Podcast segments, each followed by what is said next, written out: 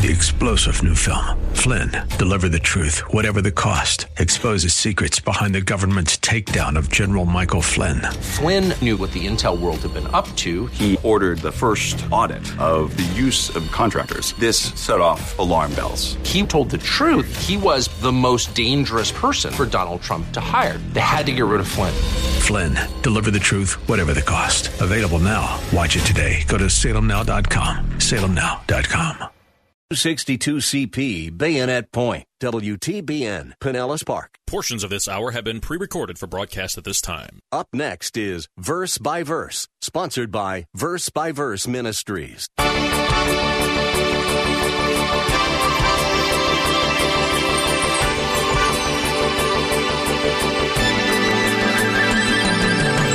you know what? There are many people who would admit that they're sinners, but they don't really care. It's no big deal. And their attitude is, you know what? I know I'm not perfect. You're not perfect either. So big deal. We're all in the same boat together. And it's that attitude that will lead a person to hell because they don't realize how serious it is to be a sinner. So what do we do with that? Hebrews 10:31 says that it is a terrifying thing to fall into the hands of the living God. That quote falls in the midst of a description of the choice we all face Christ or judgment. Hi, welcome to Verse by Verse with Pastor Steve Kreloff of Lakeside Community Chapel in Clearwater, Florida. We're well on our way through a study of reconciliation from chapter 5 of 2 Corinthians. God has given us an assignment as His ambassadors, the ministry of reconciliation, which we perform by sharing our faith. Let's get started with today's class because Pastor Steve has lots of information that will help us do just that. The good news is the Apostle Paul is going to help us this morning because as Paul speaks about the ministry of reconciliation, he speaks about several elements about the message of reconciliation. He tells us not only have we been commissioned to preach Christ, but he's actually in this passage going to tell us what it is we're supposed to say. And that's what we're going to look at. We're going to look this morning and next week at three elements about the message of reconciliation. That is, three important truths that make up the gospel message. We'll look at two this week, one next week. Get this right, and you have told people how to be reconciled to God. And I would encourage you to write this down because you're, you're not going to remember it. Just write down the major points. Get this wrong or distort the message and you will mislead people and misrepresent God. And there is nothing worse than that. So let's begin by looking at verse 19. We're going to look at the first element about the message of reconciliation. It's this. It's content. It's content. What is it that, that we actually say? What is the gospel? Paul writes in verse 19, namely, or as the King James says, to wit. If you ever wonder what to wit means, it means namely or by clarification. That's what to wit means. Namely, that God was in Christ reconciling the world to himself, not counting their trespasses against them, and he has committed to us the word of reconciliation. Now, having just closed verse 18 by stating that God has given us this ministry of reconciliation, Paul now defines it. He explains it. He clarifies it in terms of the content of, the, of this message. That's what it means. Namely, here's what I'm talking about. It's a statement of clarification. And the heart of the message that we proclaim to a lost world is that God has provided a way for mankind to be reconciled to Him through the cross, through the death of His Son, Jesus Christ. The purpose of Christ's death was to be a substitutionary payment for our sins so that God would, in the words of Paul, verse 19, would not count their trespasses against them. That's the point. That's the point. In other words, God removed the barriers of sin that alienated us from God by placing those sins on Christ and having Christ experience punishment for them. It's what Isaiah 53 6 says, the Lord has laid on him the iniquity of us all. What we deserved, the death, the eternal punishment that we deserved, Jesus Christ took for us. No wonder Paul said the love of Christ compels him. Christ's death removed the one barrier that, that kept us, the one obstacle that, that keeps us from God, and that is our sin. Our sin. And this is why Jesus Christ is the only way to God the Father. Uh, you'll meet people who will say, you know, I believe Jesus was a good man. I believe he had a lot of truth to say. But how can you Christians say he is the only way? There are many ways, they'll say, but what they have failed to understand that the one issue that religion can't deal with and only God in Christ can deal with, and that is our sin issue. It is our sin that keeps us from going to heaven. Sin must be dealt with. False religion or any kinds of belief system other than the gospel can't do it. That, that's why it's not a matter that, that we just believe in Jesus and because of that we're right. That's not it at all. Only Jesus Christ is qualified to deal with our sin because He is God in human flesh. And He paid an eternal price, an eternal punishment for our sin. Religion can't do that. Someone uh, just last week loaned me a couple of books on Roman Catholicism, and the uh, sacrament of penance has another name in Roman uh, Catholic uh, theology. It is also called the sacrament of reconciliation. Only it is not about the biblical reconciliation. It can't do it. Only God can deal with our sin, and He has done it through His Son, the Lord Jesus Christ. See, this is the heart of the gospel, folks. This is what we're about. This is it. Because this explains how a perfectly holy God can forgive our sins, restore us to himself, and take us to heaven when we die without, watch this, without violating his own holiness and justice. That is the incredible message of the gospel. How God can forgive us, reconcile us without violating his own justice. Sin has alienated us from God, and God's justice demands payment for sin. For God to simply forgive people, as many people think, God, God will just forgive. Just forgive because He loves us. That would absolutely violate His holiness and justice. He, he just cannot do that. Though his heart is a heart of love, he can't do that. In fact, just, just last night I caught just a few minutes, maybe you've seen the, uh, the very popular uh, Bill O'Reilly on the O'Reilly Factor on Fox News, and he had for a few minutes an interview with uh, Jerry Falwell. And I didn't catch all of it, but they were talking about how to go to heaven. And of course, Dr. Falwell uh, presented the gospel, but then Bill O'Reilly, who is not a believer, uh, said this. He said, well, he said, I've talked to some people Immediately you know where he's gone. I've talked to some people and they said that God is all inclusive. I've talked, he said, in fact, I've talked to Catholic theologians. They say God is all inclusive and uh, because he is just, we'll all go to heaven. And I, I thought right then and there, uh, Jerry Falwell should have said, and I realize when millions of people are watching, you don't always think about what you should say, but he should have said, that's the issue. God is just. Because he's just, we can't go to heaven just like that. God can't do that. He would violate his justice. His justice demands punishment. Punishment for sin. Otherwise, God is not God. He cannot and will not just forgive. Now, this is the gospel. He, he just can't do it. But in the death of Jesus Christ, the eternal sinless God man, God demonstrated both his love and his justice. His love was demonstrated in, in the great truth that Paul tells us about, the love of Christ, is that he, he died for us. That's, that's the great love of God. He actually died for us. That's his love. His love was demonstrated. God provided himself as the one who would pay for our sins so that we would be forgiven. We could be forgiven. We could be restored. But also his justice was satisfied. It wasn't just his love. The cross isn't just about his love. It's about his justice. His holiness is satisfied in that full and complete payment was made for our sins so that God does not have to count our sins against us because they were already counted against Christ, though he was not a sinner in any way. And this is why we say that at the cross, mercy and justice kissed. They met. They came together. The mercy and justice of God. Romans 3.26 says this, that God is just and the justifier of the one who has faith in Jesus. In other words, God's justice has been upheld at the cross. The sin has been paid for, and therefore God can justify us, which means declare that we are righteous in His sight.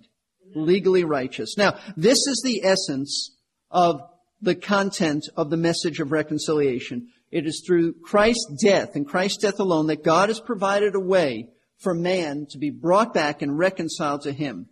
But when you're speaking to a person about Jesus, you can't just say that without some explanation. You can't say what, what Paul said in verse 19, namely that God was in Christ reconciling the world to himself, not counting the trade. They're not going to get that. You have to explain something.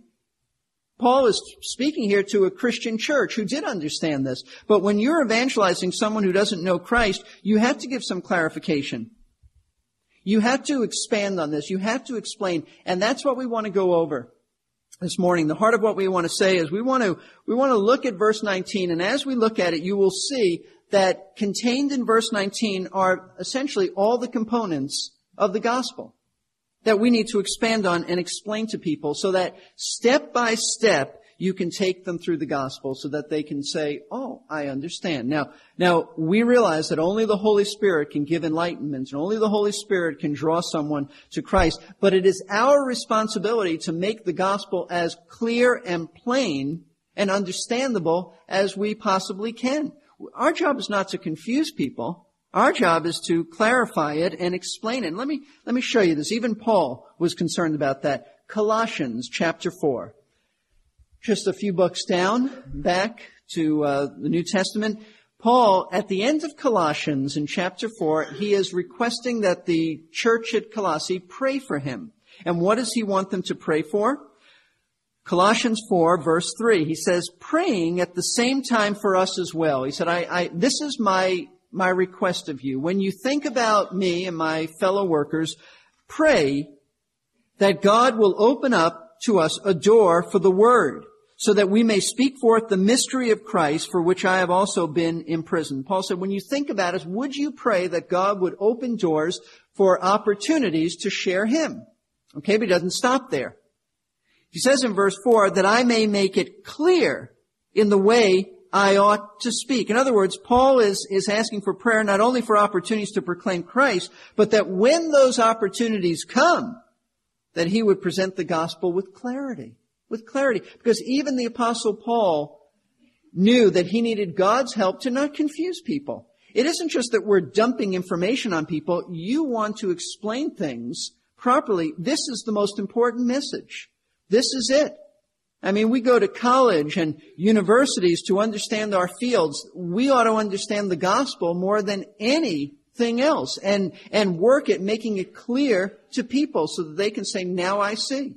Now I see. Now they may not accept it. That's up to the Lord to work in their hearts. But now I see it. So what exactly do we tell people so they can follow us and, and clearly understand God's plan of salvation? I have found that it's helpful to break it down into four categories of truth. That every time I share the gospel with someone, by the way, this is all contained in verses 19 and 20 that we're going to look at. Every time I share the gospel with somebody, I know that I want to cover these four truths. And if I don't cover these four truths, uh, it's not going to be clear to them. I remember years ago before I started doing this, I remember being a studi- a studi- a student at Moody. It's a Moody student. I was a student at Moody Bible Institute, and I would witness to people, and um, you know, we would go on campuses, and I'd share basically what I knew, and someone would say, "Yeah, I, I believe that." I thought, "No, you don't. You don't believe that. I know you don't believe that. You just tell me that." And I think, now, what did I share? Did they understand? Did I make it clear? I really didn't make it clear. So I've tried to learn from that, and uh, what I'm going to share with you is how to, how to present the gospel in a way that people can understand it. And this is what Paul's talking about. This is our ministry to tell others the word of reconciliation. Number one, I would encourage you to write this down. Always, you can always go back and refer to this. In fact, if you really want some, some help on this, years ago I was so burdened that there would be uh, gospel literature that would clearly outline the plan of salvation that I wrote a booklet that I think we have in the track rack called God's Plan or God's gift to you. God's gift to you. And it's just a, just a step-by-step procedure of how to explain the gospel to someone. But let's, let's begin by saying, first of all, the first thing you want people to understand is that they're sinners. They're sinners. We're all sinners. That's the first thing you share.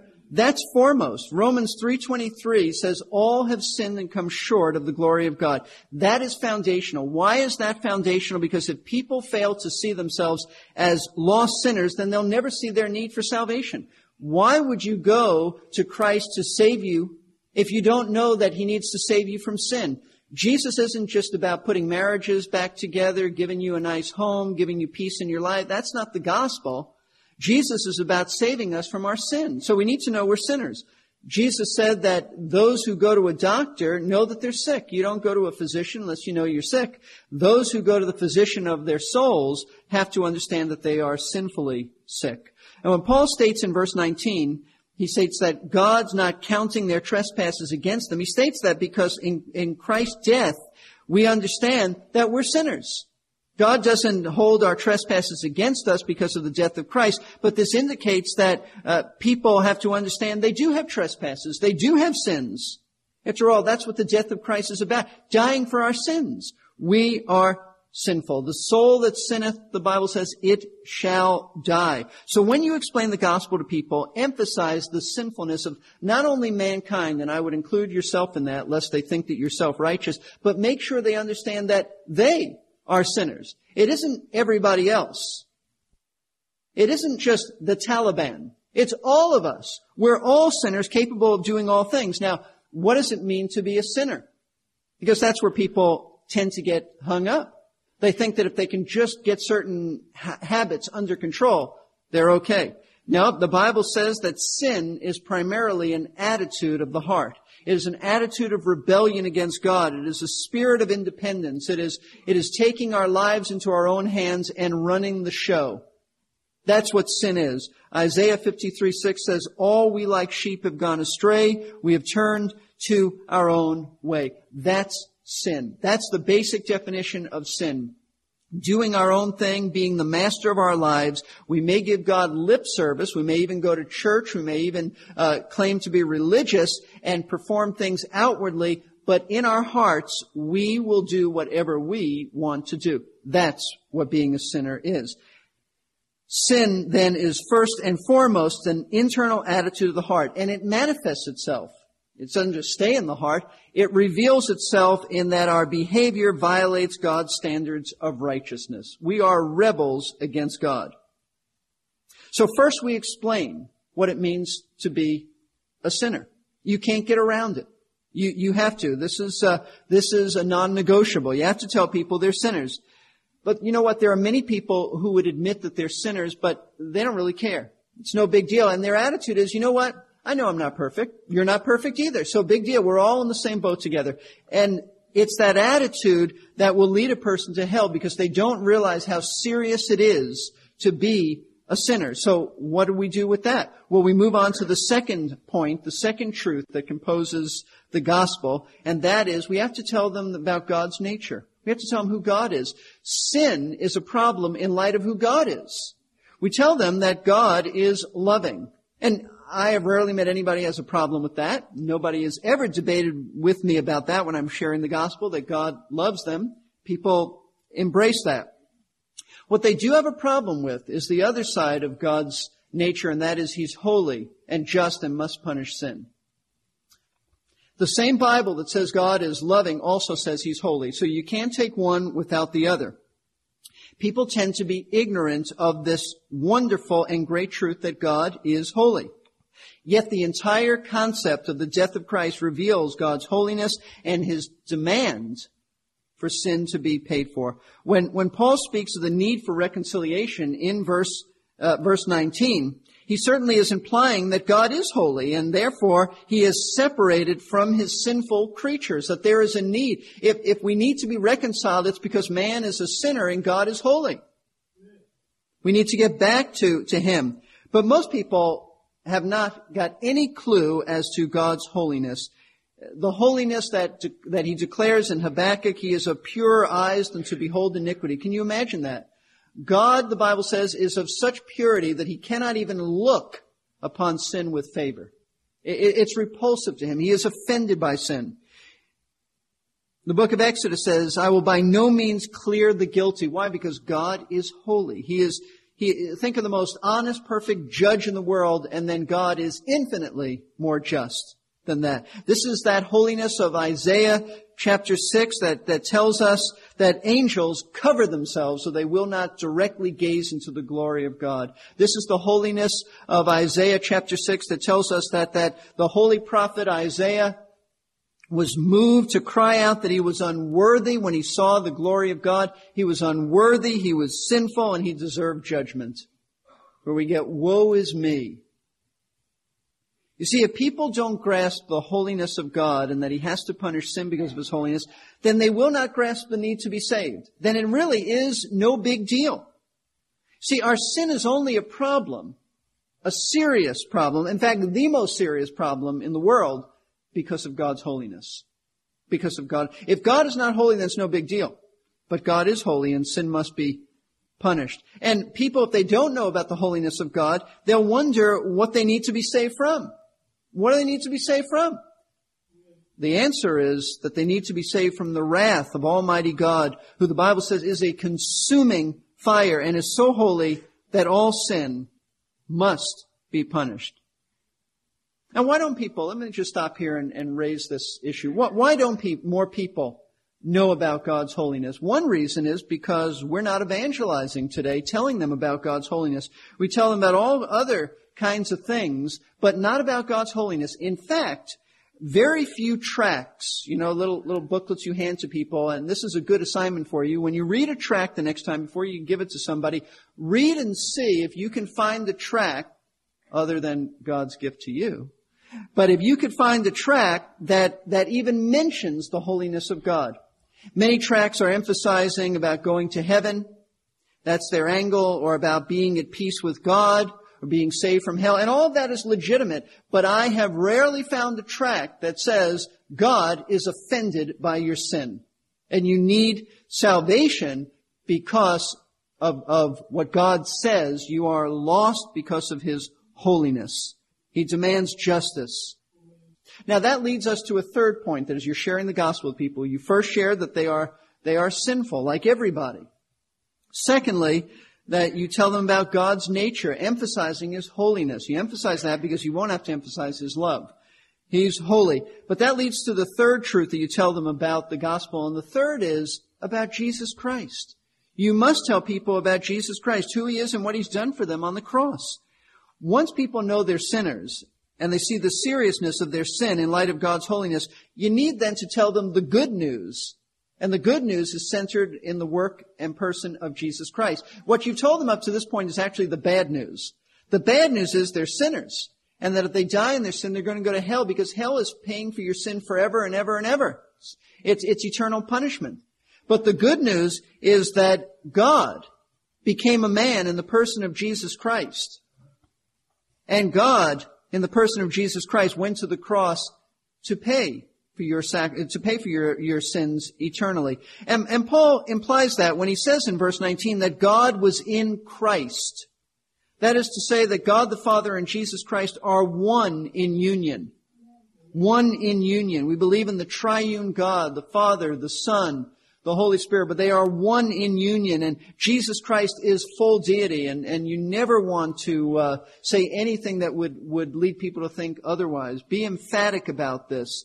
He is God. It's a non-negotiable. He is fully God, fully man. But we also need to tell them that being fully God makes him the only one qualified to go to the cross.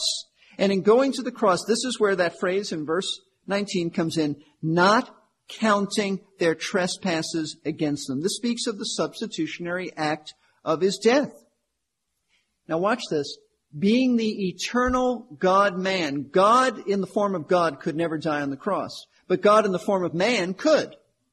Being the eternal God man, he died in their place, but more than in their place, he died an eternal death in their place. The, the death of Jesus Christ was not something that was just spread out over six hours.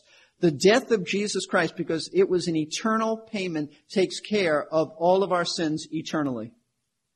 All of our sins eternally. An eternal God-man eternally took care of your sins. See, all the sacrifices in the Old Testament, all those animal sacrifices, they were just, they were just temporal. Just temporary. They, they just took away temporary punishment. But in Jesus Christ, we have a sacrifice that is eternal. That's why it never needs to be repeated and over and over and over again. Once and for all, He has taken our sins. It's why, it's what John the Baptist meant when he said, behold the Lamb of God who takes away the sin of the world. He takes it away forever, permanently, all of it. That's what took place. And, and He died. He took the eternal punishment of us all. And Paul alluded to this in verse 19 when he says, reconciling the world to himself. To share the gospel, we need to make it clear that we are all sinners and that God will not tolerate sin. Pastor Steve will have more for us on the next verse by verse. Pastor Steve Kreloff is the teaching pastor at Lakeside Community Chapel in Clearwater, Florida, and Verse by Verse is one of Lakeside's ministries. Check us out at versebyverseradio.org. I'm your announcer, Jerry Peterson. That verse Pastor Steve closed with, the one that said Jesus' death on the cross would reconcile the world to himself, is often used in support of a heresy called universalism, the idea that everyone is saved. If that was true, why was Paul working so hard and sacrificing so much to spread the gospel? Three star general Michael J. Flynn, head of the Pentagon Intelligence Agency, knew all the government's dirty secrets. He was one of the most respected generals in the military. Flynn knew what the intel world had been up to, he understood its funding. He ordered the first audit of the use of contractors. This set off alarm bells.